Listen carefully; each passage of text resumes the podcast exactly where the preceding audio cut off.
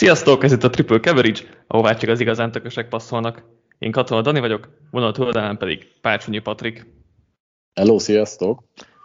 Beharangozzuk a, az év legjobb futball hétvégéjét. Szokás ugye így is emlegetni a Divisional Roundot, úgyhogy e, e, ez a négy mérkőzés vár most ránk a hétvégét, és mindegyiket alaposan ki fogjuk beszélni, mert, mert nagyon érdekes meccsapok lesznek. Nyilván jósolunk is majd a a, az eredményre. Menjünk időrendi sorrendben szerintem, mert az a legegyszerűbb, meg ha talán hallgatni is úgy a legkönnyebb.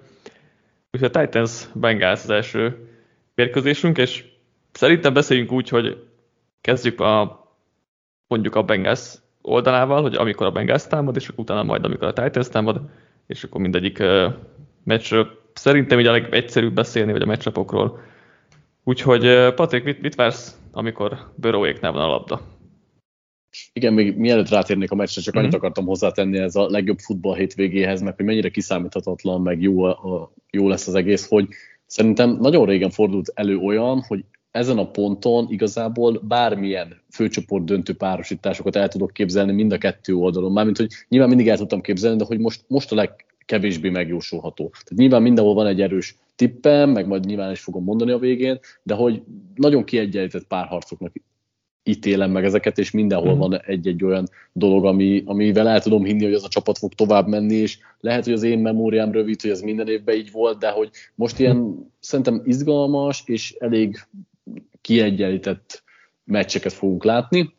És hát ez így van egyébként a, a Bengals Titansnél is, ahol hát majd a Titansra rátérünk, akkor ott van visszatérő, de a Bengalsnál szerintem, ami eldöntheti a találkozót, az, az nem feltétlenül a pályán lévőknek a, a produkciója, hanem hogy Zach Taylor ö, milyen stratégiával és ö, milyen playhívásokkal fog kijönni erre a mérkőzésre, mert ö, itt két opciója van Taylornak. Az egyik, hogy Boró kezébe adja a labdát. Ugye ezt akarjuk mindannyian látni, és hát a, a szezon második felében, amikor ez megtörtént, akkor látványosan följavult a Bengals játéka, nem csak azért, mert ö, a passzjátéknál nagyon tehetséges játékosok vannak ebben a csapatban, hanem a szezon első felében Taylor egy kicsit bele kényszerítette a csapatát abba, hogy sokat futott az első két downokon, ekkor nagy nyomás érkezett Boróra a harmadik downon, mert harmadik és nem tudom, hosszúra kényszerültek. Nyilván a támadó fal azért nem annyira mm, hát javul, javul, de még talán nem ligaállít, vagy, vagy nem annyira jó. Hát igen. Mondjuk így finoman, és, és azért ez egy kényelmetlenebb helyzetbe hozta Borót, még akkor is, hogyha nem rossz egyébként nyomás alatt nyilván. De ettől függetlenül nem tudták játszani talán azt a ritmus játékot, amit, amit meg itt a második felében látunk a szezonnak. Igen. A, szerintem alapvetően a Raidersnél is arról beszéltünk, hogy az fog valószínűleg dönteni a labda ezen oldalán, hogy a Bengals támadófal hogyan tudja felvenni Max Crosby-ékat. Um, egész jól sikerült ott ez, nem mondom, hogy nagyon jól, de hogy nem volt kirívó nyomás Börón. Egy, volt nyomás rajta, de nem volt extrán durva, tehát nem volt ilyen 40-50 százalék közötti, amit, ami már tényleg megbénítja az irányítókat, hanem valahol 30-35 körül volt, ami még hát menedzselhető, mondjuk azt, az sem egyszerű, nyilván nem arról van szó, de hogy, de hogy az még egy, egy elviselhető, mondjuk így, főleg egy ö, nyomás alatt jó játszóbaróval. Na és most megint ugyanez a helyzet, vagy ugyanez a kérdés, hogy a Titans védőfal mekkora nyomást fog tudni generálni, és talán akkora, hát szélső sztárpesztes erő biztos nincsen, mint Max Crosby, ellenben középen ott van az all, hát szerintem All Pro, aztán azt, azt hiszem nem lett All Pro talán, Jeffrey Simmons.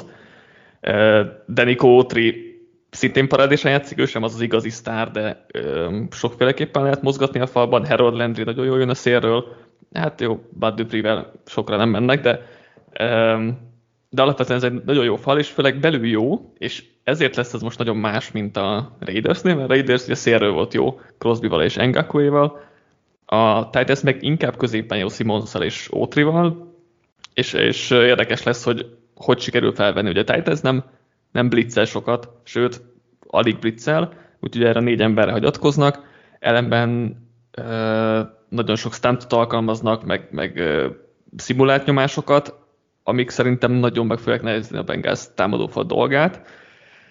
Uh, úgyhogy ne, nehéz dolga lesz e, ebből a szempontból szerintem Börónak. Igen, és ez nem csak azért fontos, hogy teljesen más honnan jön a nyomás a Titans esetében, mint a Raidersnél.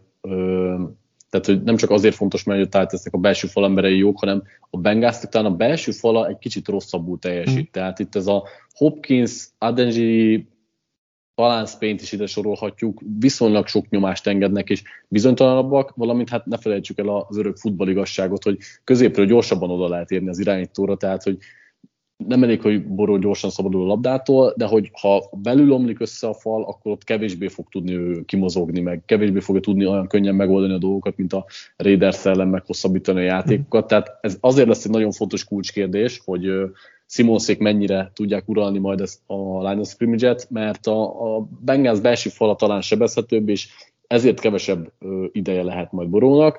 Ami a másik szerintem, ami részben kapcsolódik, részben szerintem most átvezethetjük a secondary és elkapók kérdésre, hogy, hogy a Raiders ugye nagyon statikus a secondary-ben, végig a Kevel 3-at játszák, nincs túl sok változatosság játékukban. A Titans viszont nagyon is változatos tettők. Nagyon sokat rotálnak snap után, sokszor um, rejtik el, hogy mit akarnak csinálni, és egyébként is sokféle coverage alkalmaznak, és szerintem ezért jóval nehezebb dolga lesz Börónak gyorsan szabadulni a labdától, mert nem fogja tudni egyből kitalálni, hogy akkor hova kell passzolni, mert hol lesznek az üres területek. És a Titans amúgy is jellemző, hogy azért a nyomások és a szekkek azok a coverage-nek jobban köszönhetők, talán mint a falnak, vagy legalábbis hosszabb idő, amíg, amíg odaérnek, mint egy átlag csapatnál, ezért mondhatjuk, hogy a coverage segít, és szerintem ez azért van, mert, mert alapvetően egy bonyolultabb, vagy, vagy sokoldalúbb coverage sémákat játszanak, és ezért több ideje van a falnak odaérni, mert az irányítónak több idő, amíg kitalálja, hogy hová passzoljon.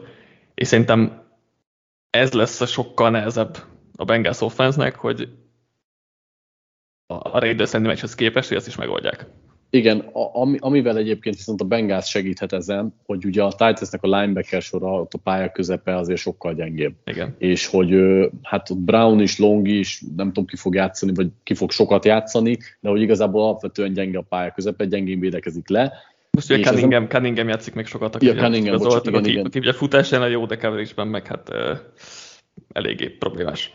Így van, és nem csak Mixon elkapásai, vagy Uzoma elkapásaival haladhatott a Bengals, mert egyébként Uzomát is nagyon jól használják uh-huh. helyenként szerintem a csapatnál, de hogy Chase és Boyd is képes eltűnni ott a pálya közepén, és szerintem ezzel azért jókora előnyt csiszolhat magának a Bengals. Nem tudom, hogy mennyire fognak ezzel élni, de én, én inkább ezt csinálnám, mert a, a Titans a, a perimétereken szerintem is sokkal jobban védekezik, mint a, a pálya közepén, nem csak a linebackerek, hanem a kornerek is jobban használják a pályaszélét, safety jobban be tudnak segíteni. Nem tudom, hogy tényleg a Bengals erre fogja terelni a flót, de itt szerintem akár megfoghatják őket. Igen, igen, alapvetően a, a pálya közepe, a, a, tényleg, ahogy mondtad is, az a gyengébb a Titansnél, nem tudom tényleg, hogy a Bengals ezt mennyire akarja, vagy mennyire tudja kihasználni, nekik meg kevésbé ez a játékuk. Tehát ezért féltem a bengals ezen a meccsen, és, és talán ez hallatszott eddig is, hogy, hogy a Titans irányába húzok így a mérkőzésen, vagy legalábbis ugye ezen az oldalon egyenlőre, aztán majd a más, másikon megbeszéljük mindjárt, hogy oké, okay, ott vannak játékok, hogy akkor dobd fel Chase-nek, és majd megoldja, és ezek most is működhetnek, mert Chase bármelyik cornert ledominálja, csak hát azért egy elég jó safety párosa van a Titansnek, ugye Kevin Bayer Dolpro lett, és Emani Hooker is elég jól játszik, úgyhogy ez nehezebb lesz, de az lenne inkább a Bengals játéka. Tehát jó, jó kérdés, hogy ez, ez mennyire sikerül. Nekem nem tetszik a matchup. A Bengals oldaláról szerintem Burrow nem fog annyira istenien játszani, mint az utóbbi hetekben. Ha, ha megint úgy játszik, akkor nyerhet a Bengals, sőt, akkor azt mondom, hogy nyerni is fog. Szerintem csak egy simán jó meccse lesz, ahol lehet, hogy egy-egy hiba becsúszik, lehet, hogy egy elnézett coverage becsúszik, szóval szerintem jóval kisebb itt neki a hibázási lehetőség, mert, mert ha nem találja meg egyből a célpontját, akkor meg oda fog érni a fal, mint a védőfal. Igen, egyetértek abszolút, hogy ez egy nagyon-nagyon rossz meccsap a Bengals számára, és ezért fél, azért is féltem ettől őket, mert itt lenne pont szükség arra, hogy az edző oldalról megérkezzen uh-huh. a segítség, és, és ezt nem feltétlenül látom. Igen, aztán lehet, hogy Zach Taylor így is megkapja az év edzője, edzője címet, de e, nem feltétlenül értünk ezzel egyet. Menjünk a pálya másik oldalára, vagy a labda másik oldalára. Itt ugye nyilván Derek Henry visszatérésével kell szerintem kezdeni. Szerinted mit várhatunk tőle, mennyire lesz egészséges, ha csak 80%-os, akkor mennyit tesz hozzá a csapathoz? Erről a részről mit gondolsz? Én nagyon-nagyon szkeptikus vagyok általában a sérülésekből, hosszú sérülésekből visszatérő játékosokkal kapcsolatban, és Harry kapcsán is hasonlóan érzek picit, hogy, hogy lehet, hogy talán kicsit túldimenzionáljuk, hogy ő most visszatér és rögtön olyan rendet tesz a pályán, mint ahogy sérülése előtt. De egyébként szerintem, hogyha már egy ilyen 80-85%-os formában is lesz, azért az nem csak kicsit, hanem rengeteget számít. Tehát egy 85%-os Henry az jobb, mint a liga futójának a 90%-a. Tehát, hogy ő, alapvetően ez problémát okozhat a Bengásznak. A legnagyobb problémát viszont abban látom, hogy itt pont, hogy a Bengásznak a tám, vagy a védőfalában voltak sérülések a Raiders ellen. Most Hendricksonról kijött, hogy ő visszatér, de egész héten nem edzett. Ogom Jubi ugye ilyenre került, valamint most nem fog eszembe jutni még egy védőfal játékos az, aki kiesett, és szintén nem fog tudni játszani. És hát ezt, ezt azért meg, vastagon megérezheti a Bengász, és nyilván készülni fognak Henry ellen, de Henry el, egy, egy nagyjából egészséges Derek Henry ellen egy, egy teljesen egészséges és jó csapatjáték kell. Alapvetően a Bengals futás ellen a középmezőnél egy picit jobban teljesítettek, és, és nem szabad lebecsülni ezt a Bengals védelmet, viszont Harry azért itt, itt szerintem komoly károkat okozhat. Az, az már tényleg egy másik kérdés, hogy mennyire hisszük el, hogy, hogy ő viszonylag százszerzékos formában tér vissza. Én egy kicsit billegek ezzel kapcsolatban, aztán majd az első futásával, amikor a három szifarmot kiosztott és ment 30 yardot, akkor, akkor majd rádöbbenek, hogy tévedtem. Igen, um, szerintem a Bengals egyébként, most nem néztem meg NEPA számokat, tehát ez, ez mm, most nem vagyok teljesen biztos, de nekem nem tűnt olyan jó csapatnak a futás ellen, és viszont valami olyasmit láttam, hogy jól futó csapatok ellen, tehát nem tudom, azt top 15-ös, talán egy kivétellel mindig kikaptak, és ez nem mutat olyan jól a Titans ellen. A linebacker soruk ugye nagyon gyenge, és, és Ogunjobi kiesése középről az, az szintén nem segít, bár azért nem volt neki a legjobb éve talán futás ellen. Szóval én, én féltem ezt a Bengals defense-t, egyrészt, egyrészt azért, mert azért engednek nagyobb játékokat, ha, ha átütnek a védőfalon, akkor, akkor ott baj van, mert a linebacker sor sem jó, és jó mondjuk Bell safety-ből jó futás ellen, de mondjuk ha elérünk Jesse Bateshez, aki egy baromi jó coverage safety, hát a szerelésekkel van baja, vagy a kontakta van baja, tehát azért ott, ott nála ez, ez problémát fog jelenteni, tehát nekem van egy, majd ha kijönnek az ilyen player propok, akkor valószínűleg egy, egy Derrick Henry leghosszabb futást lehet, hogy, lehet, hogy megteszek overre. Um, tartogattól tényleg, hogy, hogy egy-két nagy futást el fog ereszteni Henry, és akkor abból bajok lesznek. A, a másik, a másik meg az, hogy ugyan ezt egész bírom ezt a Bengals secondary de egyáltalán nem arra vannak felépítve, hogy AJ brown és Julio Jones megfogják. Tehát nem, nem, a, nem azok a fizikális kornerek, meg, meg játékosok most Bétszel együtt kiegészülve, akik, akiknek ez egy, ez egy jó matchup lenne. Abszolút, abszolút egyetértek igazából mindenre, amit elmondtál. Még hozzá tudom ezt tenni, hogy egyébként a Titans futójáték még Harry nélkül is működgetett, tehát hat mérkőzésen is 120 yard felé mentek könnyedén, és hát Harryhez hasonlítható futókkal tették ezt, úgyhogy én, én nagyon féltem a Bengals ezen az oldalon abszolút, és amit elmondtál, hogy, hogy AJ Brown fizikalitásával senki nem tudja fölvenni a, a párbajt, az teljesen biztos. Úgyhogy valamint edzői fronton is én itt sokkal jobb munkát látok, így összességében a meccsre való hatásra is, meg támadó oldalon is, hogy meglegyenek azok a meccsapok, amiket, amik nekik kedveznek, úgyhogy én ezért féltem a Bengázt, és hogy az Az a baj, hogy azt is látom bennük, hogy amint egy kicsit elkezdenek omlani itt a, a dominók, azok, azok így sokkal nagyobb pillangóhatást fejtenek ki náluk, mint fordítva. Igen, ez valószínű, bár, bár azért talán Böró személyisége, meg az ő hozzáállása ezt, ezt tompíthatja, és szerintem ha meg, ha meg game flow szempontból nézzük, és esetleg a Bengals tudna vezetni, akkor meg azért a Titansnek a Titans nem tudja akkor a saját játékát játszani, és ha nincsenek meg a Henry futások, és a play sem harapnak annyira mondjuk a linebackerek, mit tudom én, 14 pontos vezetésnél, hogyha esetleg ide kerülne a sor, akkor azért a Titans-ben sem látom feltétlen, hogy jól vissza tudna jönni, csak szerintem nem ilyen lesz a game flow, tehát szerintem a Titans fog vezetni az elején, menni fognak a futások, menni fognak a play action passzok, mert tényleg a linebackerek nagyon rosszak, tehát ők, őket ott fogják szivatni, ahol akarják, és a, a Titans meg pont, hogy szeret középre játszani AJ Brownnak a befelé törő útvonalaival, tehát szerintem ott ők e, nagyobb gondokat tudnak okozni, mint ugye a másik oldalon beszéltük, hogy, hogy hasonlóan problémás a linebacker sor, szerintem, szerintem a Titans ezt jobban kihasználja, mint a, mint a Bengals szokta. Úgyhogy igen, úgy látom azért mind a ketten a, a Titans felé húzunk. Hát Gondolom. így most beszéltem vele, így, így most még jobban elkeseredtem, mert amúgy én a bengals fogok szurkolni. Hát Ennek jó, én a, a Titansnál láttam az edge viszont így most, hogy beszéltünk, így most még biztosabb lettem benne, hogy ez a meccs a Titansnek áll. Igen, én is örülök, hogy beszélünk, mert majd hát a következő kettő meccs nekem olyan, ami kicsit így billeg nálam, hogy um, merre akarok húzni, úgyhogy majd, majd hogy hát ha segítesz eldönteni itt, itt a beszélgetésed, akkor itt, itt meg én segítettem kicsit neked. Um, fogadjuk, vagy nem, ne fogadjunk, hanem tippeljünk itt a, a line-ra is, ugye gondoltam el a spreadet, meg a, az over határt is. Tehát ez három és fél pontos favorit. Mit mondasz erre? Szerintem ezt is elviszik, tehát többel fognak nyerni, mint három és fél. Igen, én is inkább e felé, e felé hajlok. Úgyhogy akkor itt, itt egyezünk. 47 és feles határhoz mit szólsz? Ez már nehezebb nekem. Ez jóval nehezebb. Ö, 47 és fél. Hát, mivel arra számítok, hogy alapvetően tönkre teszik Boróék játékát, és úgy nagyon nem fekszik, én nem várom, hogy a Cincinnati sok pontot fog föltenni.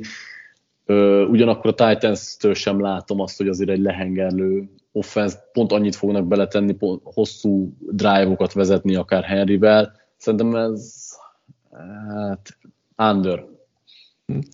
Én is erre teszek.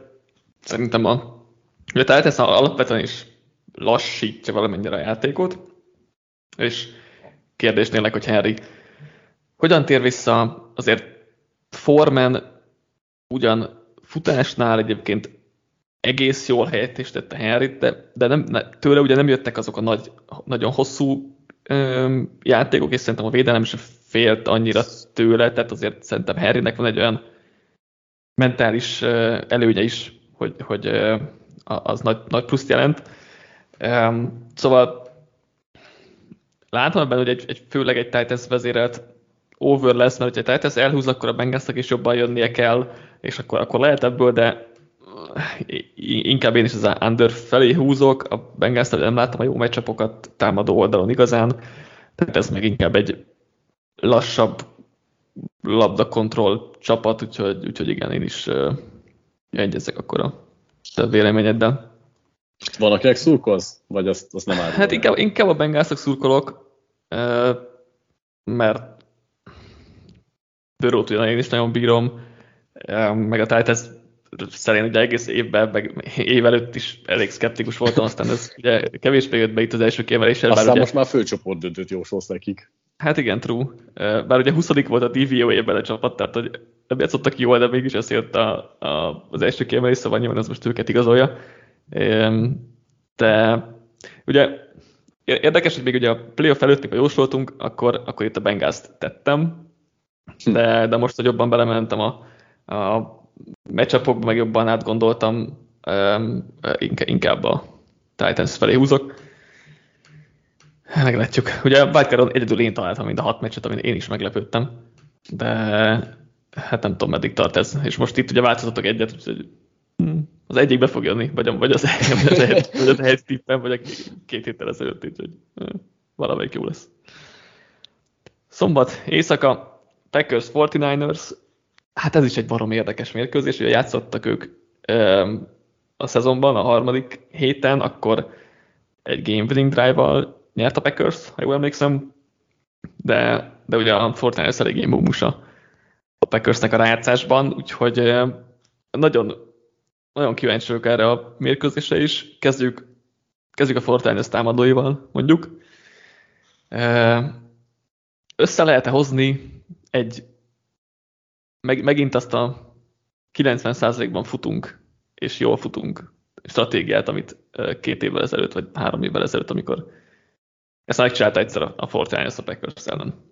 Szerintem össze lehet egyébként. Nagyon furcsa ilyet mondani, mert alapvetően nem gondolnám, hogy az ilyen nem balanced offenzek működnek, de ha valakik, akkor a Fortnite Senehennel össze tudja hozni, és itt nagyon fontos megint az edzői szerepet és Senehent kiemelni, mert ez a futójáték, ez nagyon-nagyon messze van egy hagyományos futójátékról, tehát rengeteg különféle konceptet használnak, ugye Dibónak a backfielden való jelenléte az, az hatalmas pluszt ad IP-ben a, a csapatnak, és hát azért a Packersnek a futásvédekezése az továbbra sem áll a helyzet magaslatán. Itt persze visszajöttek sérültek, meg pihentek is, és készülhettek is a Fortnite-re, ettől függetlenül nem az a baj az, ezzel az, az offenzel, hogy, hogy hogy nincs elég idővel fölkészülve, hanem se nem mindig képes új koncepciókkal kijönni, és igazából megtalálja azokat a, a advantage-eket, ami, amiket, amikre az ellenfélvédő koordinátor általában nem gondol, és itt igazából szerintem a Packersnek nincs meg a játékos állománya feltétlenül, hogy egy Dibo Samuel ellen, vagy pedig egy ilyen külső zónablokkolásra épülő, de ugyanakkor nagyon sok countert használó, ö, nem tudom, offenz ellen fölkészüljön.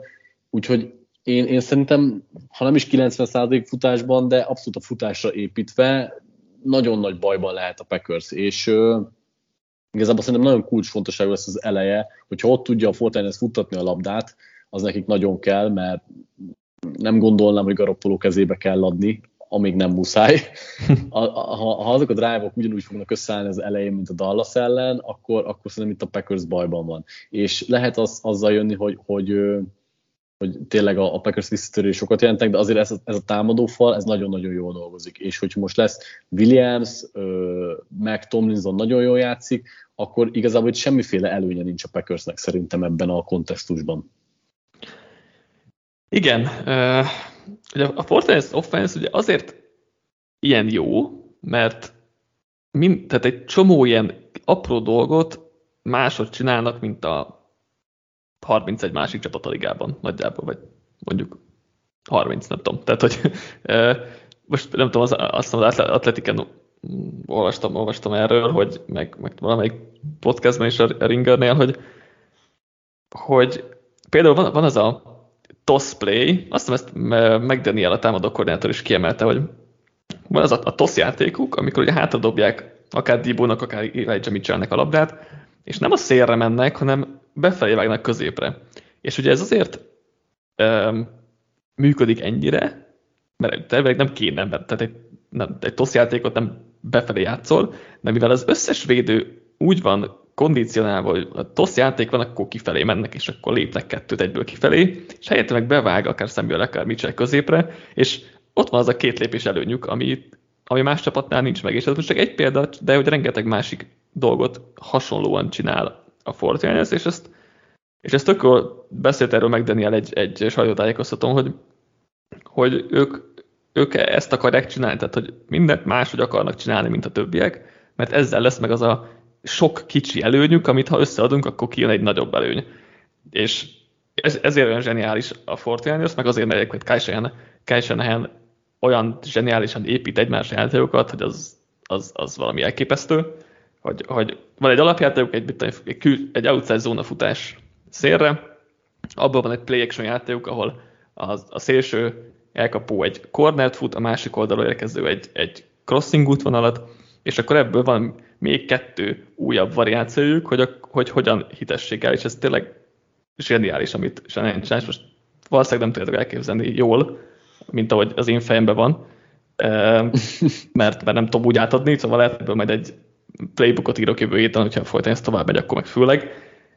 De hogy, de hogy ezért ilyen zseniális ez a Fortnite offense, és most valószínűleg túlbeszéltem ezt a részt, és, és én is azt akartam mondani, hogy a Packers futásvédelem az az érdekes, hogy első kísérletre átlagos, talán még kicsit, kicsit jobb is, tehát ilyen 13 negyedik hely körül van azt hiszem PPA-ben, ebben másodikra meg nagyon gyengék, amit részben meg tudok érteni, részben nem, de hogy, de hogy ez volt a teljesítményük idén, és érdekes lesz, hogy ezt, ezt a Fortnite hogy használják ki, szerintem is, ahogy mondtad, a futásra kell építeniük, és hát főleg, hogy Garoppolo sérült, tehát a válla is fáj, az ujja is fáj, és egyébként meg rohadt hideg van Green Bay-ben, tehát hogy én nagyon féltem a Fortnite-ot. Meg nem is egy jó játékos. Igen, de hogy, tehát nagyon, nagyon féltem a Fortnite-t, hogy, hogy ha passzolni kell, akkor bajban vannak. Mert a rövid passzok azok menni fognak persze, de már középtávoliak sem fognak. Hosszak meg nyilván amúgy sem mennek. És hogy nagyon félnék én is Garoppolo kezébe adni de, de azt meg azért nem látom, hogy futással meg lehet nyerni egy meccset. És tudom, megcsináltam már a folytányos, de hát szerintem az nem annyira fog menni most már.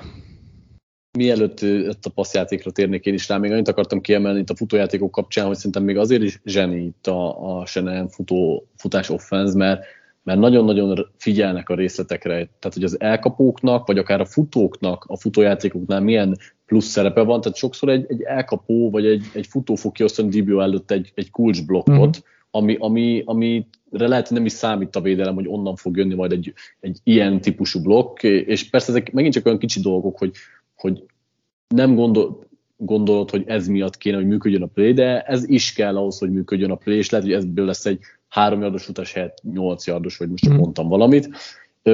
A passzjátékoknál, aminek szerintem itt sokkal nagyobb szerepe lehet, a, mint a Cowboys ellen, az kitül, és mondtad, hogy itt a középtávoli passzok is lehetnek problémák, de egyébként kitül az egyik legjobb yard after catch uh-huh tight end, vagy akár játékos mondhatjuk is, meg Samuel is egyébként, úgyhogy Igen. ha jól vannak felrajzolva a playek, akkor nem is feltétlenül kell ö, hosszú játékokat Garoppolóra hívni, meg nem is szeretnék Garoppolóra hívni hosszú játékokat, és szerintem se nehen sem. Ráadásul a Packers szerintem jobban van felépítve az ellen, hogy a közép-hosszú hosszú játékokat levegye, viszont a, a a scrimmage környékén már nem vagyok benne biztos, hogy annyira megbíznék ebben a Douglas Amos Savage sorban, most Alexander persze zseni, de hát ő, ő is sokat hagyott ki már idén, úgyhogy szerintem bőven a passzjátékra is lehet egy olyan szisztéma írva, és szerintem kitűlnek lesz hatalmas szerepe ami, amivel megint csak nehezen tud a Packers majd bármit is kezdeni. Igen, igen, ezt akartam is kérdezni, hogy ugye múlt héten kitűnnek addig volt szerepe, a passzjátékban legalábbis, hogy most előveszik-e rendesen, és, és én is arra számítok, hogy, hogy igen, hogy jóval nagyobb szerepe lesz. Aztán lehet, lehet, hogy megint nem, és megint inkább Dibóra hagyatkoznak, és, és ágyukra, de hogy ami még szerintem előnye a Fortinusnek, hogy, hogy ugye a Packers alapvetően úgy védekezik, hogy általában, vagy, vagy alapfelállás, vagy öt emberes front van, mögötte egy linebacker, és még two high safety is van, tehát a line of scrimmage mögött és a safety előtt kevesen vannak a, hát a boxban, vagy ott azon a területen, és ez egy egyrészt futásnál is lehet probléma, hogyha átjutnak az első szinten, másrészt ezeknél a befelé törő útvonalaknál, amit ugye Ájuk is fut, sokszor, amit Dibo is, hogyha a szélen van, meg hát kitől meg ugye alapvetően középről indult, tehát hogy ott szerintem szintén bajban lehet a Packers, még hogyha Devon Drake egyébként tök jól is játszik, de hogy egyedül van, és az meg azért kevés tud lenni. Menjünk a labda másik oldalára akkor. Itt, itt, itt nálam a leg, legnagyobb matchup, a legérdekesebb matchup az nyilván az, hogy Rodgers és Adams mit a kezd a, ellen. a borzasztó Fortnite cornerek ellen, és hogy Demico Ryans védőkoordinátor el tudja megint rejteni ezeket a cornereket, mint az utóbbi hetekben azért egész jól sikerült ez neki, de hogy azért egy Rodgers-Adams páros ellen ez már jóval nehezebb lesz igen, itt azért jóval nehezebb dolga lesz szerintem elrejteni azért egy Adams elől a cornereket, meg hát Rodgers elől főleg, aki fölismeri itt a, a hátpontokat, tehát amíg, amíg lehet, hogy Prescott kicsit, vagy, vagy, a, vagy Kellen Moore is akár izé nem alakította ki ezeket az előnyöket. Itt, itt a Packersnél nem is kell, hogy playhibásból meglegyenek ezek az előnyök, mert Rodgers és Adams föl fogja ismerni, amikor ezek adódnak, és Ezzel nem azt mondom egyébként, hogy, hogy mindig sebezhető lesz a Fortiners, de biztos, hogy lesz egy-két olyan nagy játék Adams-től és Rodgers-től, ami, amivel azért a Packers könnyedén fog haladni, és hát szerintem egyébként nagyon nagy kulcsa lesz megint annak itt a mérkőzésen, ami egyébként a Dallas ellen is volt, hogy a Fortiners megint tud-e négy emberrel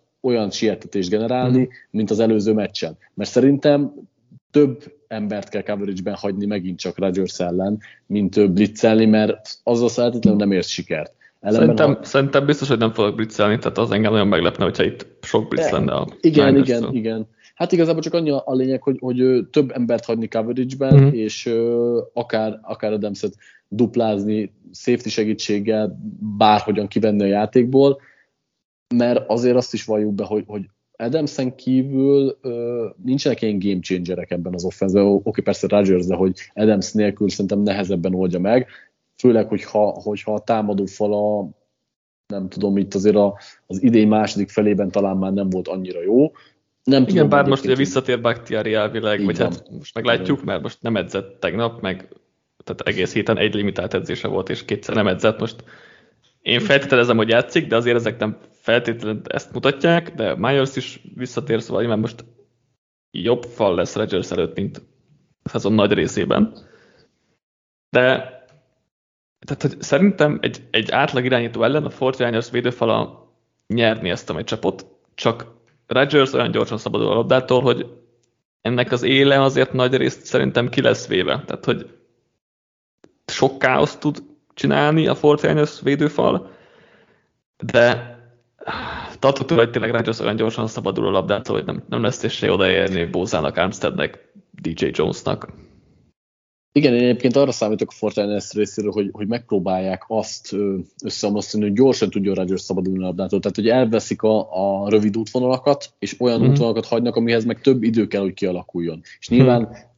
Adams ellen ez nagyon veszélyes, de hogyha ha mondjuk erre meg tud figyelni egy biztosító safety, akkor, akkor talán el tudják ezt kerülni. Nyilván egyébként szerintem ez egy kockázatos játék, és szerintem egyébként a, a Fortnite nem ez fog lesz menni. Szerintem nem. nem. Nem szerintem nem. Szerintem, útvonalakat? Szerintem nem. Szerintem, uh, szerintem pont, hogy egy ilyen uh, kevésbé agresszív játékot fognak játszani. Azért, mert de mikor Ryans is tudja, hogy ezekkel a kornerekkel nem lehet emberezni, nem lehet, nem lehet agresszív játékot játszani, mert Adams bármikor megveri őket, ezért szerintem jönni fog megint a cover 4-es zónázás hátul, engedik majd a rövid passzokat Adamsnek, és arra mennek rá, hogy megkapja a labdát, és egyből odaérnek, és üssenek rajta egy nagyot, és megcsinálják tízszer egymás után, hát ha elmegy egy kicsit Adamsnek is a kedve, és majd egy-kétszer nem úgy áll oda a labdához, vagy mit tudom én, és az, hogy szerintem nem tudnak agresszív stílust játszani ezzel a corner sorral, szerintem végig, végig egy biztonsági zónázásuk lesz, ami nem biztos, hogy jó Rodgers ellen, de nem biztos, hogy bármi is jó Rodgers ellen igazából, főleg hogy játszik, mint, mint idegen, hogy bármikor oda rakja Adamsnek a konkrétan kezébe a labdát, bárhol is futja az útvonalat. Egyébként az, hogy Bóza és Fred Warner is kisebb sérülésből jön vissza, szerintem az mennyi, mekkora szerepe lesz, mennyire lesznek ők élesek? Okay, de szerintem, szerintem ugye Bózának a gyereszkódása volt, tehát az azt gondolom, hogy annak nincs ö, hatása a játékra, hogyha ha túl lépett ezen, és ugye elvileg kijött az agyászkodás potrokorból. Warnernek meg ugye eléggé ránk kijesztett az előző meccsen, de azt mondta, hogy kutya baja, úgyhogy én úgy számolok, hogy rendben van. Aztán meglátjuk, hogy ez mi lesz. Én szerintem, szerintem nem lesz nem lesz igazán gyengébb, mint, mint szokott.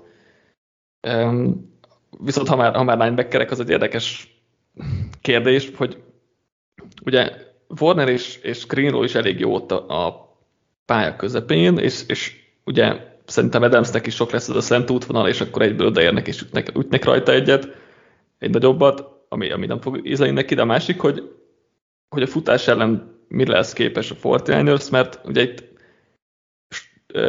két mély safety fognak játszani szerintem végig, vagy nagy részt, cover 4 és, és nagyon kelleni fog a jó játék a védőfaltól, mert ugye ez könnyű boxokat eredményez, és, és ha a futás a védőfal nem hoz egy nagyon jó teljesítményt, akkor, akkor itt szerintem bajban lesznek, mert ez a Packers nagyon jó, nagyon jó futó csapat, és, és alapvetően könnyű boxokkal fognak találkozni, amit meg szerintem ki fognak használni.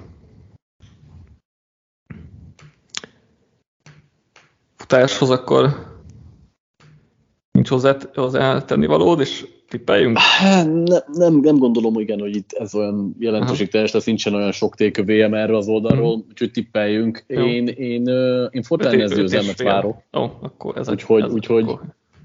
Úgyhogy szerintem ez el is mondtam mind a kettőt. Igen, igen ugye a Packers 5 és fél pontos favorit egyébként. Én egyébként tettem egy Fortnite wint, mert háromszoros uh, ott volt rá, és szerintem az sok. Tehát annál, annál 5 és fél, hát mondjuk egy 6 és félnek jobban örülnék, vagy egy 7 és félnek meg főleg. De szerintem a Packers nyer, de legyen a, legyen a cover, nem tudom. Nehéz, De mert... egyébként úgy érzed, úgy, úgy érzed hogy, hogy rodgers több pontot tudnak föltenni, mint a Fortianes futójáték? Mert ha jól éreztem, azon abban a párban te is inkább úgy érzted, hogy a Fortianes a packers azért legyőzheti valamilyen szinten. Igen, de szerintem nem lehet az egész meccset végigfutni, és, és Garoppolnak meg 60 percig hiba nélkül kéne játszania, amit szintén nem Igazából csak 10 percig kell hiba nélkül, mert annyiszor lesz nála a hát, labda. Na jó, oké, de, de hogy tehát nem látom, hogy Garoppolo hiba nélkül lehozza a meccset, ezért ezért vagyok a Packers oldalán, az egy, az, azt érzem egy, egy biztosabb tipnek, vagy egy biztonságosabb tipnek mm. inkább úgy mondom, mert mert de nem bízok Garoppolóban, hogy megoldja hiba nélkül a meccset. Ha úgy hibázik kettőt-hármat, hogy a Packers azt nem használja ki, akkor, akkor tök jó, és akkor a Fortnite-nek ott van az esélye. vagy sőt, akkor azt mondom, hogy meg is nyeri a Fortnite talán. De ne, Packers, ez spreaddel együtt szerintem megnyerik. Nem tudom. Jó. Okay.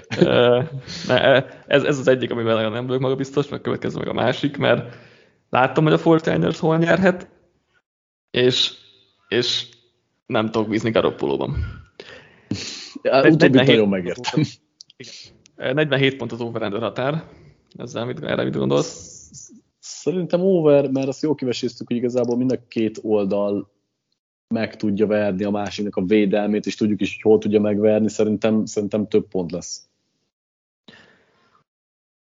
Akkor itt is ellenkezek, mert megyek az underre, mert szerintem mind a két csapat lassan támad, tehát a, a Fortnite kivált kép, hiszen nagyon sokat futnak, ezért ugye kevesebb lesz a drive, kevesebb a pontszerzési lehetőség, de szerintem, hogyha a Packers um, előnybe kerül, akkor ők is inkább futtatni fogják a labdát, és, és ez is működni fog, ezért ők is hosszabb drive fognak szerintem vezetni.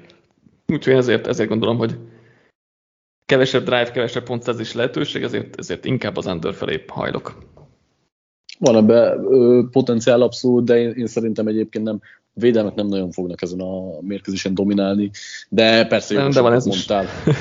Benne van ez is egyébként, tehát ez nekem egy, egy nagyon megjósolhatatlan meccs, úgyhogy nagyon várom, de, de hogy mi, mi lesz rajta, az egy, az egy jó kérdés. Azon kívül, hogy most kivesézzük a meccsapokat, de hogy mi is valósul meg pontosan, az, az jó kérdés, hogy kinek sikerül sikeresebben megvalósítani ezeket. Átmegyünk vasárnapra, Buccaneers Rams. Kezdjük, kezdjük, amikor a Bucksnál van a labda, és Tom Brady-nél.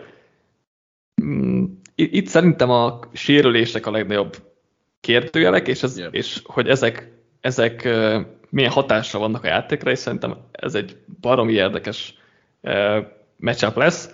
Ugye Tristan Wirfs, hát én azt mondanám, hogy nem játszik, ha játszik, akkor szerintem nagyon sérült lesz, mert az, az, az a boka az nagyon rosszul nézett ki, amikor visszaállt. Ryan Jensen is lehet, hogy off, úgyhogy a támadófal ugye hiányos, ami problémákat okozhat, és hát az elkapó sorban pedig ugye Godwin és Antonio Brown ugye már nincsen az eredetileg eltervezettek között. Mit vársz? Kezdjük, kezdjük a levegőben. Mit vársz a levegőben, és vagy utána beszélünk a falról. Igen, itt, itt nagyon fontos dolog, hogy a sérülések, és, és nekem az a tékövém, hogy, hogy szerintem ez sérülése lesz a, a perdöntőbb, mert hogy a, Brady nagyon-nagyon gyorsan, mindenkinél gyorsabban szabadul a labdát, ugye Rodgersnél elmondtad, meg Burona is beszéltünk erről, de hogy Brady még náluk is képes gyorsabban szabadulni a labdától, és viszont az, hogy, az, hogy középről a nyomás, és itt ugye Donald azért elég könnyen szokott nyomást generálni bármilyen csapat ellen, Jensen hiányában mennyire fogja bedönteni azt az egészet, az, az egy, azért az nálam is kérdéses. Tehát én Worth esetleges hiányától kevésbé félek, mert, hmm. mert Brady olyan gyorsan fog tudni szabadulni a labdától, vagy fog szabadulni a labdától, hogy nem fognak szélről odaérni. Viszont, Ak- akkor, akkor maradjunk a falnál, mert akkor, mert akkor én meg hozzátenném, hogy szerintem meg Burstnek a, a sérülése a fontosabb talán. Értem ezt a Donald párhuzamot is, de szerintem mondjuk csak simán egy Alex Kappa ellen, aki ugye a leggyengébb pontja, tehát ott is ugyanakkor a problémákat okozna.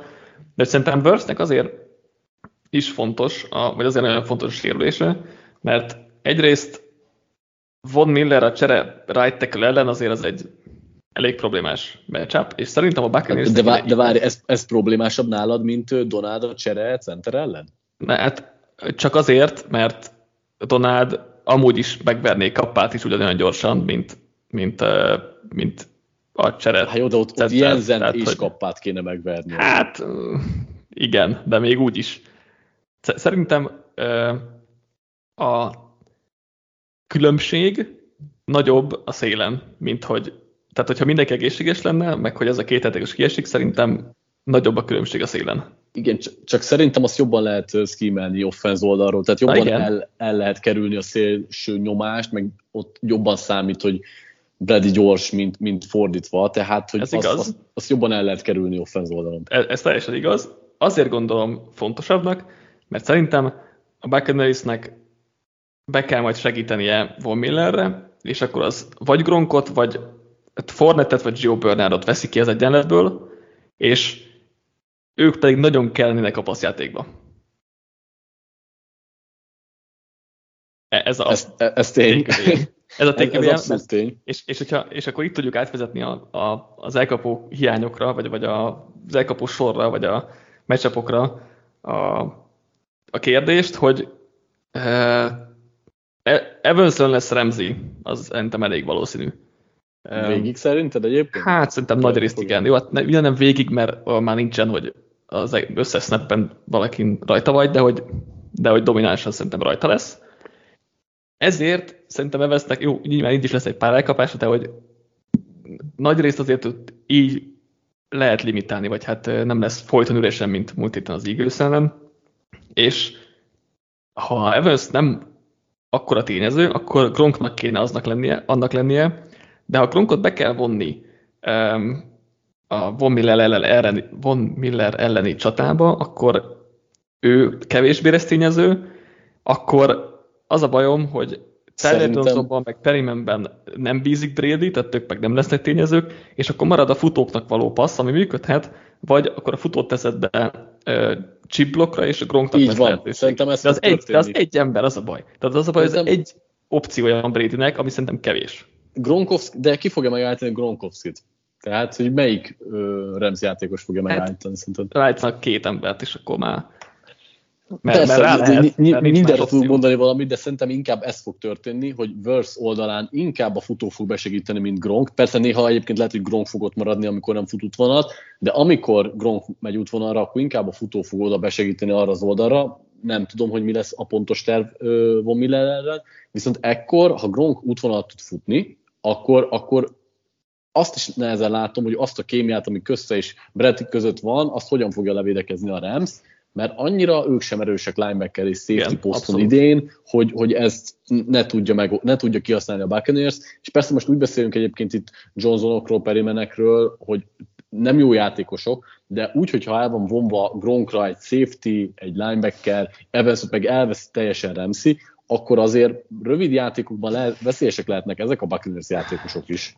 Nekem az a bajom ezzel, hogy múlt héten is annak kellett volna lenniük, tehát veszélyesnek kellett volna lenniük, ment felük egy passz, nem ott voltak, ahol kellett volna lenniük, és Brady nem nézett feléjük utána. Mert, mert Brady ilyen, hogyha nem ott vagy, ahol kell lenned, akkor... De most már arról a mérkőzésről beszélsz, ahol, ahol igazából nem volt szükség se arra, hogy legyen bármi. Hát oké, okay. de akkor előtte lévő két meccsen hasonló volt a szituáció azért nagy részt, hogy az a, az a bajom, hogy Perryman és Taylor Johnson nincs ott, ahol kell lenniük. Ezért Brady nem bízik bennük, és nem is néz feléjük.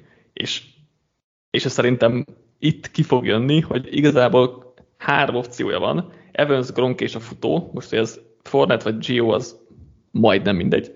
Ebből szerintem Evanson lesz Remzi, vagy a futónak, vagy Gronknak be kell segítenie uh, Von Miller ellen, és akkor ott vagyunk, hogy egy opciója van Bradynek, aki üresen lehet. És nekem ez kevés meglátjuk, hogy nyilván, nyilván nekem is vannak kérdéseim így, hogy, így, hogy nem lesz ott a két jó támadó fal embere sem Bredinek. Én, én ennek el sem látom megoldhatatlan feladatot, és szerintem Gronknak sokkal nagyobb és nagy szerepe lesz abban, hogy itt a Buccaneers támadójáték fog működni, és én sem azt mondom, hogy ugyanolyan tökéletesen fog működni mondjuk, mint tavaly, vagy, vagy amikor ott voltak az elkapók, de hogy fog annyira tudni azért döcögni, hogy elég pontot tegyenek fel ezen az oldalon. Abban egyetértek, hogy egy az egybe Gronkot, vagy akár Gio-t, vagy akár Fornettet, nem beszél egyik Rams linebacker vagy safety sem, főleg hogy mind a két kezdő safety hiányzik a Ramsből, vagy nem tudom, rep, lehet, hogy már játszik már rep, az mondjuk sokat segítene. De um, nekem itt nagy kérdéseim vannak a, a Buccaneers offense kapcsán, hogy ez, ez mennyire fog működni. Hmm, elég, ha Gronkba és Bradybe bízol, szerintem. De aztán nem lehet, nem lehet öt drive-ot végigvinni csak Gronk passzokkal. Jó, hát az tény egyébként, persze. igen, szóval, szóval igen, tehát, nyilván nem gondolom, hogy itt le lesz nullázva a Buccaneers, tehát most ezt közel sem, közel sem erre akarok kiukadni, csak hogy szerintem azért relatíve szenvedni fognak. Igen, egyébként ez a... azt én is látom, hogy lesznek szenvedős drive Én azt látom, hogy azért lesz lesz Gronk Drive, ha hívhatjuk így, lesz olyan drive, amit azért valamennyire futásra végznek, lesz szerintem Evansnek is azért villanása, tehát hogy így szép lassan eloszlanak a terhek, tehát én nem látom azért azt, hogy, hogy ne legyen mondjuk három-négy legalább jó drive-uk. Majd mindjárt nézek egy overrendert a csapatra, és akkor erre tudunk, tudunk arra is tippelni. Uh, 24 és fél. Szerintem az meg lesz. Jó, Tehát az... nem. Jó. Oké. okay. Végül is gondoltam, hogy ez lesz egyébként a tippünk, de igen. Mondjuk a másik oldalra. De, ez. Staffordnak nagyon jó meccse volt múlt héten, de hogy nem Közel gondolom, lesz bár, ilyen jó meccs. Nem gondolom, hogy bármilyen következtés le tudunk ebből vonni. Az, az az első kérdésem, hogy szerinted a Rams mennyit fog futni? Mert a két csapat első meccsén valami 70%-ban passzoltak, vagy valami ilyesmi volt korai downokra. Múlt héten meg valami 70%-ban futottak korai downokra a Cardinals ellen, hogy hol lesz ez a balansz most? Szerintem egyébként inkább passzolni próbál majd a Rams, viszont a meccs elején megpróbálnak majd futni, ami nem fog működni annyira, és ezért mm. kénytelenek is lesznek inkább passzolni, én ezt látom. Viszont itt, itt én legalább annyira félek attól, hogy a Buccaneers nyomás az mennyire lesz ott Stafford, és Stafford mennyire fogja tudni tűrni ezt a nyomást, mert oké, okay, jó meccse volt múlt héten, de azért ismerjük Staffordot, hogy benne van a hiba, benne van az, hogy nyomás alatt hibázik, vagy nem játszik jól, és ez a, ez a Buccaneers védelem nem annyira jó, ellenben azt, hogy nyomás generáljon ö, Staffordra, azt, azt el tudom képzelni ezen a meccsen, méghozzá sokat. Igen, érdekes, hogy ez a Rams támadó fal, ez a szezon nagy részében tök jó volt, és volt egy pár meccs, ahol meg nagyon gyengén játszottak, főleg a belső támadófal. De egyébként Andrew Whitworthnek is volt pár olyan meccs, amikor tényleg úgy nézett ki, mint egy 40 éves teköl, ami máskor nem úgy néz ki. Ezért az egy érdekes helyzet, hogy most, vagy ez egy nehéz kérdés, és nem tudok erre jó választ adni, hogy melyik harcát mutatja a Rams támadófal, mert ezen, ezen tényleg sok múlhat. Abban egyetértek, hogy Szerintem McVay akar majd futni az elején, és valószínűleg ez nem fog menni, mert a Buccaneers ebbe tök jó. Az egy jó kérdés, hogy a Buccaneers mennyire akarja felhúzni a védekezését. Nyilván Eagles ellen egyértelmű volt, hogy fel kell jönni a line of scrimmage-re, mindenki feljött közelre, de, hogy, de hogy azért a Ramsnél nagyobb a veszély Szerintem annak, nem akarja hogy... egyébként. Na igen, és akkor viszont menni fog a futás jobban? Vagy VA-ék így is megállítják? Mert mert ezen sok múlik, Én... tehát, ha, ha nem, jön, nem jön fel a Bucks, és így sem megy a futás, akkor a Rams azért bajban lehet. Én erre számítok. Tehát ha. szerintem, szerintem nem, akar föl, nem akarja föltolni annyira a védekezését a Rams, nem hogy annyira, mint az Eagles hanem általánosságban sem. Viszont ez a védőfal, el tudom képzelni, hogy ennek ellenére is limitálja úgy nagyjából. Annyira limitálja a Ramsnek a futójátékát, hogy ne tudjon erre támaszkodni a csapat. Tehát nekem abszolút ez a, ez a sejtésem. Mm. Ezért Veáék középen én ott még mindig látok egy akkora edgebeli előnyt Aha. náluk, ami szerintem kulcsfontosságú lesz, mert egyébként a fal szélén Whitford nagyon jól játszott múlt héten is, meg, meg alapvetően azért ő, múlt benne van egy olyan, igen, igen, de hogy, hogy, hogy ő, ő benne megvan a tapasztalat, meg szerintem megvan az a dörzsöltség, hogy, hogy föl tudja venni itt akár a, a Buccaneers játékosok ellen, viszont a fal közepében én sokkal bizonytalanabbok vagyok. Itt azért a Buccaneers is nagyon sok szántal dolgozik, Vitave a, akár erőből is simán megöli a futást, meg benyomja a falat, szóval én az, attól részt jobban félek a Rams oldalán, és uh, szerintem erre nem nagyon lesz válaszuk.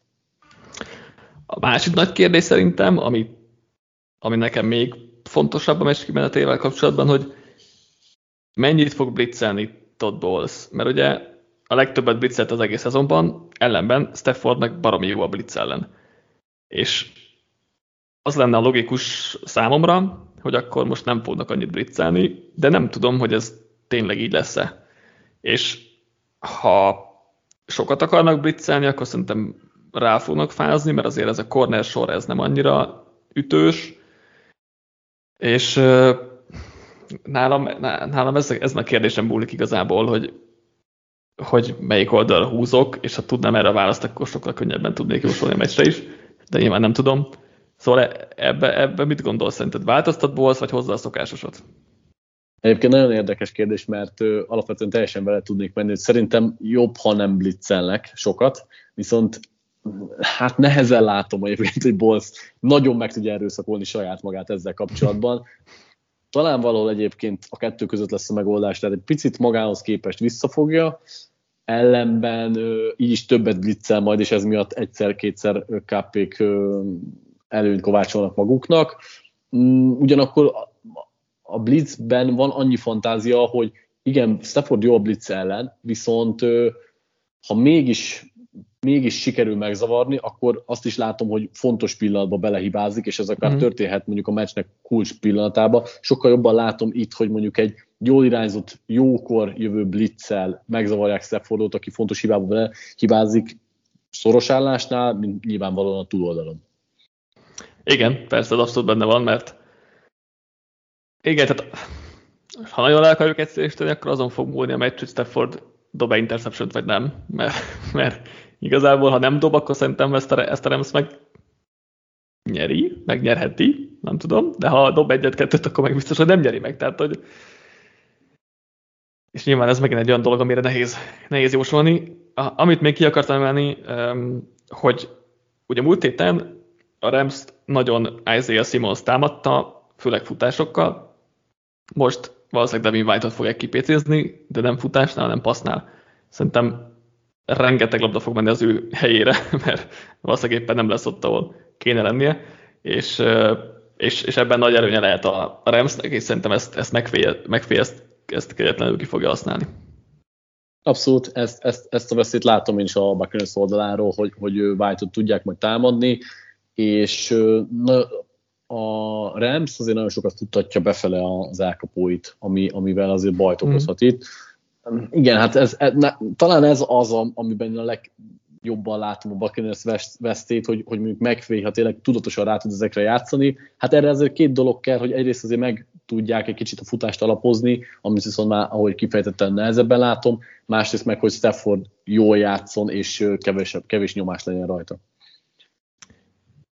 Jósoljunk akkor, három pontos favorit a Bucks.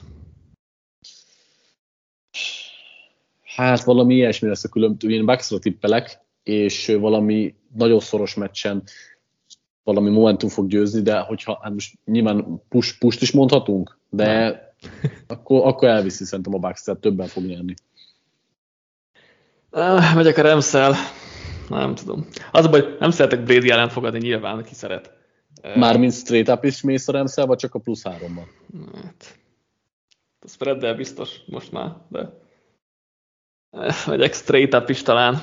Az a baj, hogy hogy ugye alapvetően Bucksra tettem, meg a playoff előtt is Bucksra tettem, és nem is bíztam elég Remsben, szezon elején sem, meg úgy, úgy overall, és, és, és azért Staffordnak mindig nehéz, hogy kijön egy rossz meccse, vagy egy-két rossz játék, mert az, az igazából mindig ott van. De nálam most, nálam ez a sok sérülés a Buccaneersnél meg, megtorpedózza ezeket a dolgokat. Így is, így is biztos, hogy belejön a szoros meccs lesz, és ez egy nagyon kiélezett találkozó lesz. Az, az, az a baj, az is közrejátszik, hogy láttam, hogy uh, rajtam kívül 8-1 a Buccaneersre a tippek aránya a szerkesztőségben, és ekkora különbséget egyáltalán nem látok, tehát hogy, egy, tehát, hogy én is a bucks tettem a hét elején, mikor még nem mentem bele talán ennyire a, a, a, a meccsapokba, és egyáltalán nem gondolom ezt biztosabbnak, mint bármelyik másik tippemet, tehát nem tudom, Buccaneers győzelmét, úgyhogy, úgyhogy megyek az árral szembe egy kicsit, és akkor Rams. De, de pénzt szerintem nem teszek rá, mert, mert annyira meg nem tetszik azért. Én a hétvégi találkozók közül mondanám, hogy nem teszek pénzt, de már tettem pénzt, de hát hogy én is. Annyira, annyira magabiztosan egyikre sem mondanám, hogy szívesen teszek pénzt. Nekem, nekem van egy-kettő azért, de... Mármint, hogy így a, egyértelműen a meccsre, tehát nem a játékos fogadás vagy, vagy ilyesmi. Overhand 48 egyébként a meccs, arra mit gondolsz? Hát én erre is overt kell, hogy mondjak akkor, hogyha azt mondtam, hogy a Bucks átlépi ja. a 24 fele. Bár egyébként nem, mert ha mondjuk nagyjából azt számítok, hogy 24-27 környékén tesznek föl, Rams meg mondjuk való a 20-as alja. Hát, legyen over, igen. Ja, nálam meg under, pont ugye a Buccaneers offense különbség, vagy amit gondolunk, a, közti különbség, hogy szerintem, szerintem szembenni fog a Bucks offense. Rams, és szerintem a Rams offense lesz különösen lehengerlő, tehát hogy főleg, hogy megvéd szeret is futni, az én sem látom feltétlenül, hogy menni fog, tehát hogy én inkább egy kevesebb pontos meccset várok, aztán, aztán meg lehet, hogy beindul mind a két offense, és akkor 60-nál meg se állnak, de, de, de én most, most az underre megyek. Na és akkor a nagyágyú vasárnap éjszaka Chiefs Bills nem megbántva a Titans és a Bengals, szerintem ez a konferencia döntő, vagy az előrehozott konferencia döntő két zseniális irányítóval, és na, nagyon jó, nagyon jó csapatokkal, és nagyon jó támadósorokkal, úgyhogy ezt, ezt alig várom ezt a mérkőzést. Kezdjük, kezdjük a Bills oldalán, mivel akkor a ellenéknél a labda. Meg lehet állítani ezt a nagyon eh, olajozottan működő offense-t, ahol D-ból zseniálisan hívja a játékokat, ellent meg nem nagyon sikerült megállítani ezt dobjátékben. Szerintem nem lehet megállítani. Tehát nagyon gyors, egyszerű válaszsal nem, nem lehet megállítani. Ö, lelassítani sem feltétlenül, illetve ha, ha meg is lehetne állítani, nem ez a chips, chips van berendezkedve arra, hogy, hogy feltétlenül meglegyen az ellenszer, és ezzel most nem azt mondom, hogy a Bills fog simán nyerni, hanem azt mondom, hogy a Bills offense Bills offense az azért súlyos károkat fog véteni, és nem, nem a Chiefs D fogja megnyerni ezt a mérkőzést. Az a baj ellennel, mármint a Chiefs szempontjából, hogy tudsz készülni ellene, de hogyan tudsz készülni ellene? Tehát, hogy nagyon nehéz arra készülni, hogy, hogy, hogy a, mit kezdesz vele, mert a Patriots is látszott, hogy, hogy figyelt arra, hogy, hogy ő ellen megtartja a labdát és futhat vele, de mégse tudtak ezzel mit kezdeni. A Chiefs ugyanezt meg tudja tenni, de ez nem garantálja azt, hogy ő sikeresen is végre tudják hajtani a játékot, mert nagyon nehéz a földre vinni, képes irányt váltani, nagyon fizikálisan fut, és egyszerűen nem biztos, hogy egy védő elég arra, hogy megcsinálja akár azt a tekült. És ez már magában egy olyan jel, rejt a Bills játékában, ami, amire így nehéz bármit is mondani, hogy, hogy ö, hogyan hogy biztosan eredményesebb tudsz lenni ellene. És akkor ez csak egy nagyon kis szelete volt ennek a És igen, ez csak a futás, igen. Tehát, hogy, tehát, hogy ez még konkrétan kb. semmi sem volt, mert ez csak az ellen, ha megtartja a labdát. De hogy a passzjátékban is ki tudják kinti vertikálisan a pályát, mert ellennek megvan akarja, könnyedén megcsinálja pár lépéses dropbackből is. Ugyanakkor az, hogy gyors és erős a válla, az olyan pontos lézer közeli labdákat is tud, hogy, hogy megvannak a, nem tudom, Sandersnek akár a, a crossing útvonalak, vagy hasonló. És ö, olyan ö, szinten ki lehet nyitni a playbookot, ellennek a jelenlegi képességeivel és játékával, amit egy elit defense se tud levédekezni, nem hogy az a Chiefs, akik ugyan javulgatnak, javulgatnak, de szerintem továbbra is egy nagyon inkonzisztens defense, akik azt játszák, hogy valahogy legyen kevés yardon tartják mondjuk a korai downokon az ellenfelet, majd amikor harmadik és hosszú van, akkor uh-huh. meg Spaniolo mindent bevet, hogy, hogy megzavarja, vagy, ját, vagy labdát szerezzenek, blitzekkeljenek valami, jönnek a blitzek, stuntok, coverage-et váltanak közben, stb. Amivel persze benne van az, hogy, hogy egy-két nagy játék megvan, vagy csinálnak egy negatív yardószerelés szekket valamit, viszont egyrészt nem lehet szerintem egy egész meccset így végigcsinálni, másrészt meg ugyanakkor nagyon könnyen benne van a nagy játék is.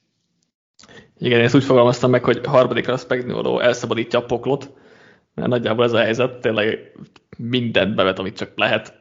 Coverage, rotáció, szimulált nyomások, mindenféle exotikus felállás és, és összetétel, megpróbálják egy kicsit hezitálásra késztetni jelent, és hát ha egy-egy hiba belecsúszik majd.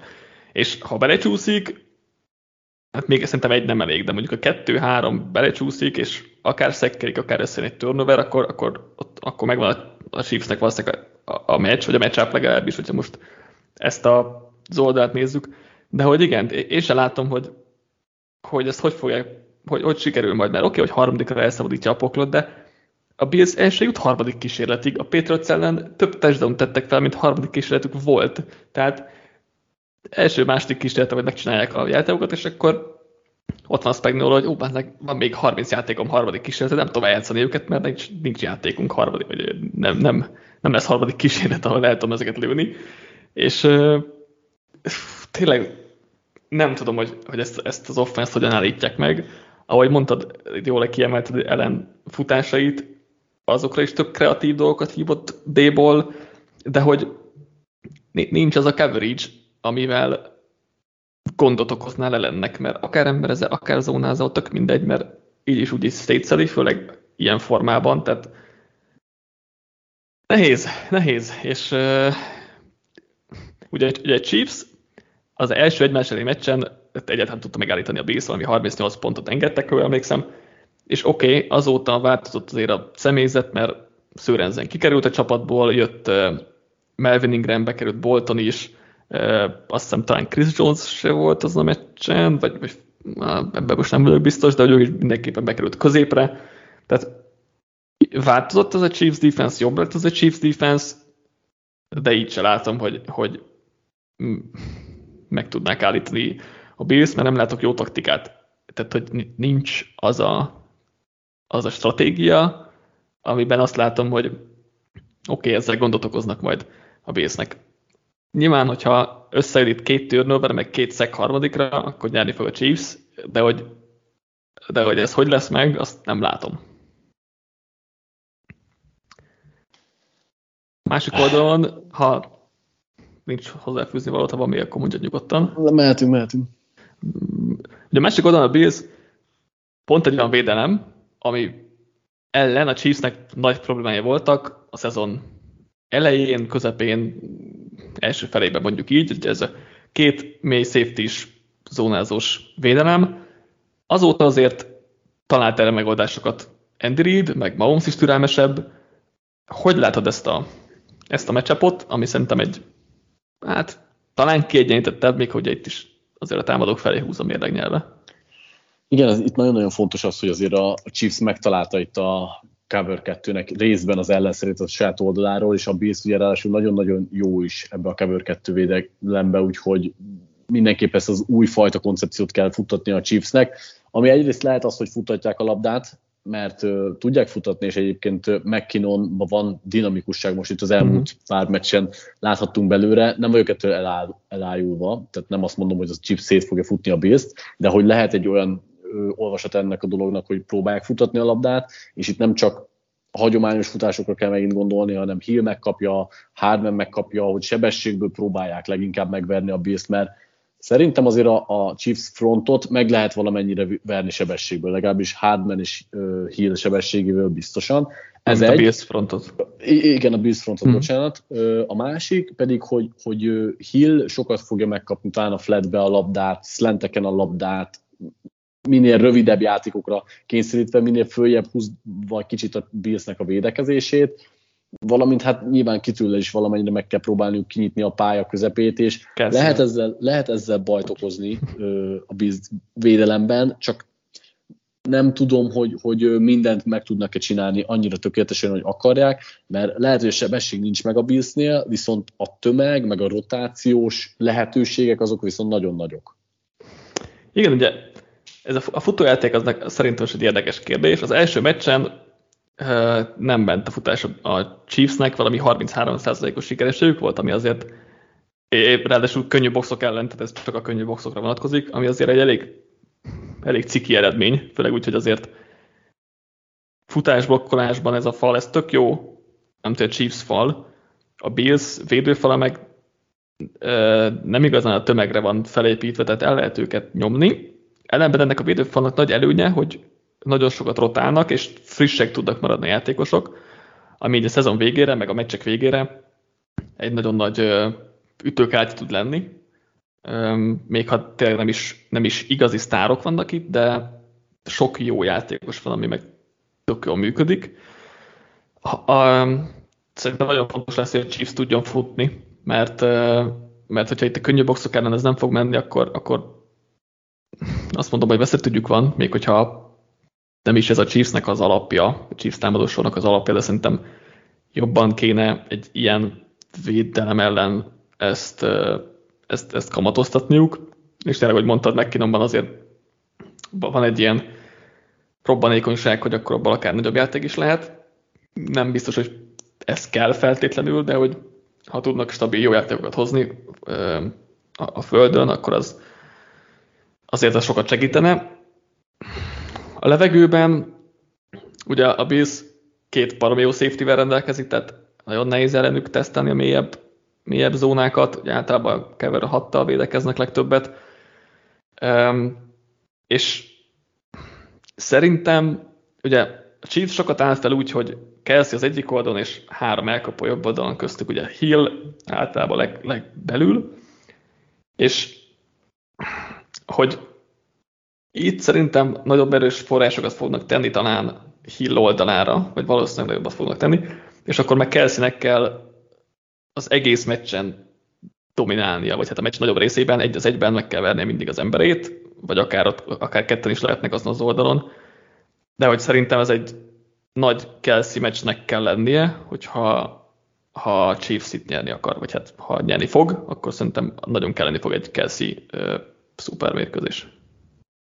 Igen, ami még szerintem fontos lehet, hogy a Chiefs hajlamos az elején nem feltétlenül kitárni teljesen a playbookát, ami azért lehet fontos, mert a Bills már az elejétől fogva szerintem nagyon fog robogni. És hogyha itt kialakul hat egy olyan különbség a kettő csapat között, ami, ami meghatározza azt, hogy a Chiefs nem tudja annyit, vagy nem kell annyira futatni a labdát, akkor, akkor az már korábban pontot el szerintem a, az íre.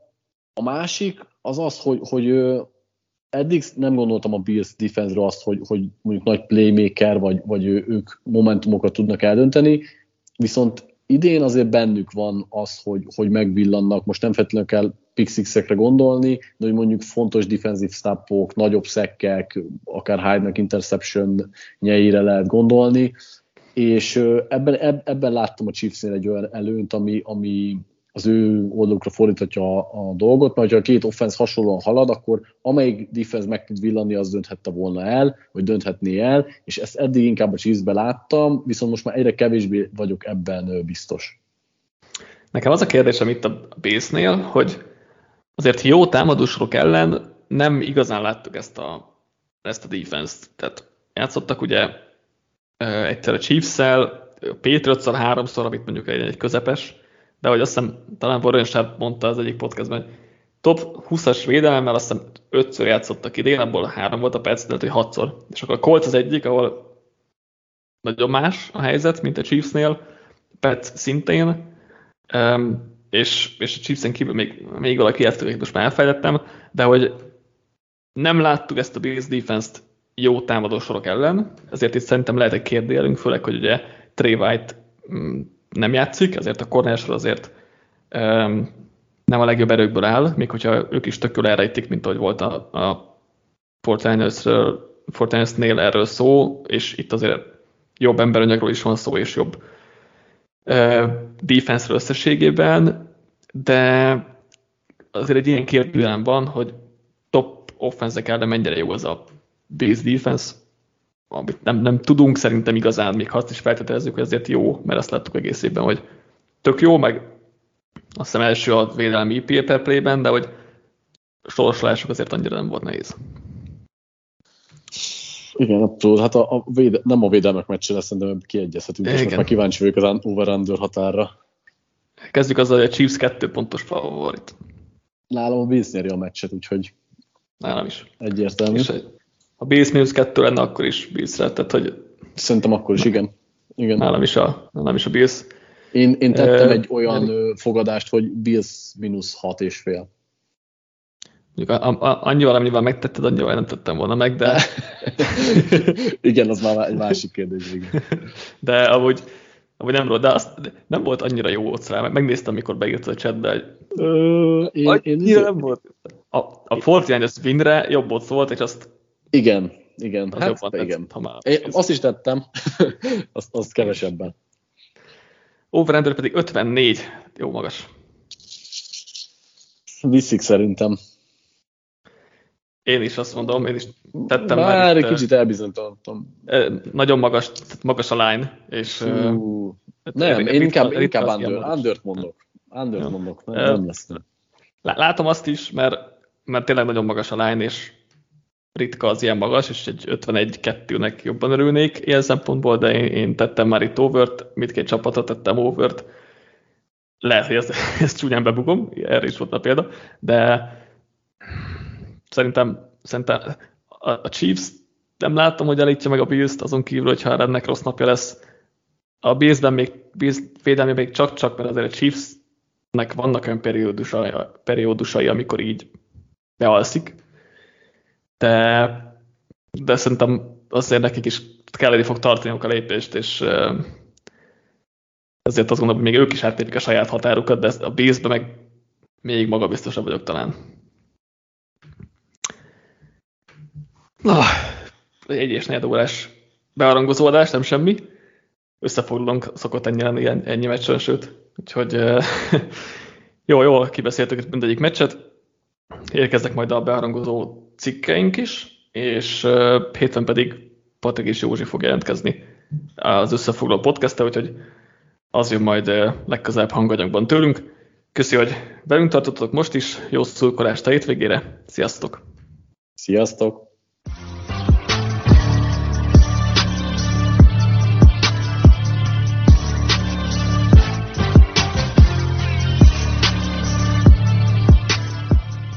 Ha más podcastekre is kíváncsi vagy, hallgassd meg a Béton műsor ajánlóját.